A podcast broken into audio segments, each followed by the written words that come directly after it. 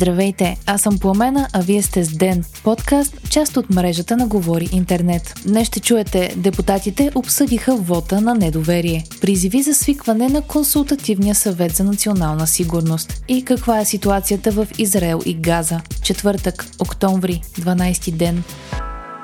Депутатите се събраха на извънредно заседание, за да обсъдят внесеният от опозицията вод на недоверие, свързан с енергийната политика на правителството и продължаващите протести. Корнелия Нинова от БСП обобщи причините за искания вод така. Правителството на ГЕРБ, продължаваме промяната Демократична България и ДПС, убиват българската енергетика последователно, категорично и неотстъпчиво. Това представлява риск за националната сигурност.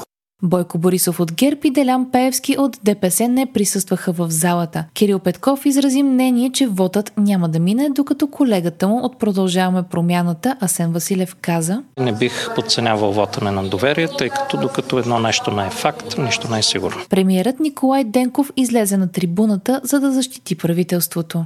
Опозицията днес поиска вод на недоверие заради, цитирам, провал в сектор енергетика. Единственият провал, който видяхме днес, е в опитите на опозицията да излъже българския народ, че идва някакъв енергиен апокалипсис. Ще ви разочаровам, господа от опозицията. Енергиен апокалипсис няма и няма да има. Правителството и Брюксел, както често се цитира, не затварят въглишни централи. Тези централи са под натиск от пазара на енергия, защото навлизат нови технологии, които произвеждат по-ефтин ток. Базовите мощности, включително ядрените и въглишните централи, ще бъдат осигурени и подкрепени от държавата още десетилетия напред. И никой не поставя това под съмнение. Второ, вече се работи активно по внедряването на редица нови мощности. Има договор и се работи по внедряването на два нови блока в АЕЦ Козлодуй, всеки от които е с по 1000 мегавата. Подготвя се работа по нов ПАВЕЦ с капацитет, който многократно надвишава капацитета на ПАВЕЦ Шира, а по ПАВЕЦ Шира се работи за неговото ремонтиране. Освен това, се работи по разширяването на газовото хранилище в Чирен, така че да се осигури работата през зимата. Най-важното до 2040 година се предвижда ръст на инсталираните мощности от сегашните 13 000 мегавата до 30 000 мегавата, т.е. два пъти и половина. При положение, че максималното потребление в България днес в най-студените дни на зимата не надвишава 8000 мегавата. Министърът на енергетиката Румен Радев допълни, че до 2038 година мощностите от въглишните централи ще бъдат заменени от нови ядрени мощности и от нови мощности на помпено акумулираща водно-електрическа централа. Лидерът на ГЕРБ Бойко Борисов заяви, че партията му ще подкрепи правителството. Гласуването по вода на недоверие ще бъде утре след обед, а ако бъде неуспешен, от БСП заявиха, че започват събиране на подписи за нов вод на недоверие. Този път заради националната сигурност.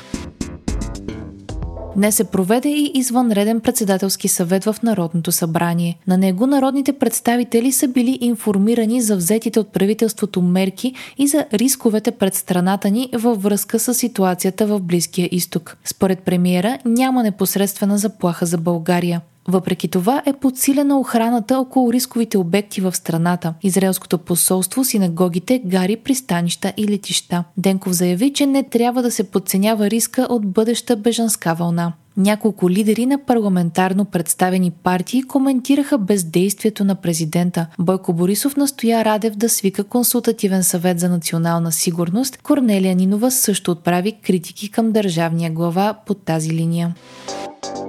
Продължават военните действия в Израел и ивицата Газа, като свидетелски разкази обрисуват изключителна жестокост и от двете страни. Антони Блинкен, държавният секретар на САЩ, пристигна в Телавив, за да изрази солидарност и подкрепа с Израел, съобщава Ройтерс. Премьерът на страната, Бенямин Нетаняхо, подкрепен от опозицията, се зарече да унищожи Хамас. Сформирано е кризисно правителство в страната. Жертвите от страна на Израел са вече над 1300. Телавив отвърна с пълна блокада на ивицата Газа и с най-големите бомбардировки в 75 годишната история на Израело-палестинският военен конфликт. Над 2 милиона човека, които живеят в ивицата Газа, останаха без ток, гориво и вода. От Червеният кръст помолиха управляващите в Телавив за гориво, за да не се превърнат болниците в морги. Правителството на Нетаняхо обаче каза, че няма да прави никакви хуманитарни изключения в блокадата на Газа, докато не бъдат освободени всички заложници. Смята се, че повече от 150 израелтяни са заложници на Хамаз в момента. Властите в Газа съобщават за над 1300 убити и повече от 6000 ранени в бомбардировките.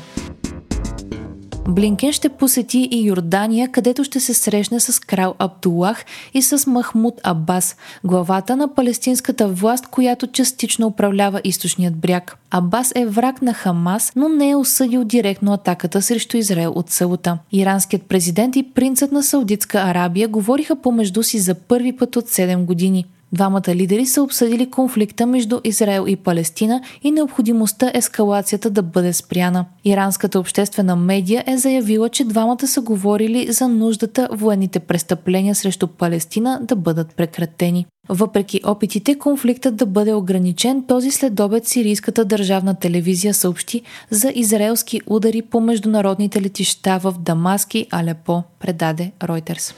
Вие слушахте подкаста Ден, част от мрежата на Говори Интернет. Епизода подготвих аз по на Крумова Петкова, а аудиомонтажа направи Антон Велев. Ден е независима медия и разчитаме на вас, слушателите ни. Можете да ни подкрепите, като станете наш патрон в patreon.com Говори Интернет и изберете опцията Денник. Не изпускайте епизод на Ден, абонирайте се в Spotify, Apple iTunes или някое от другите подкаст приложения, които използвате.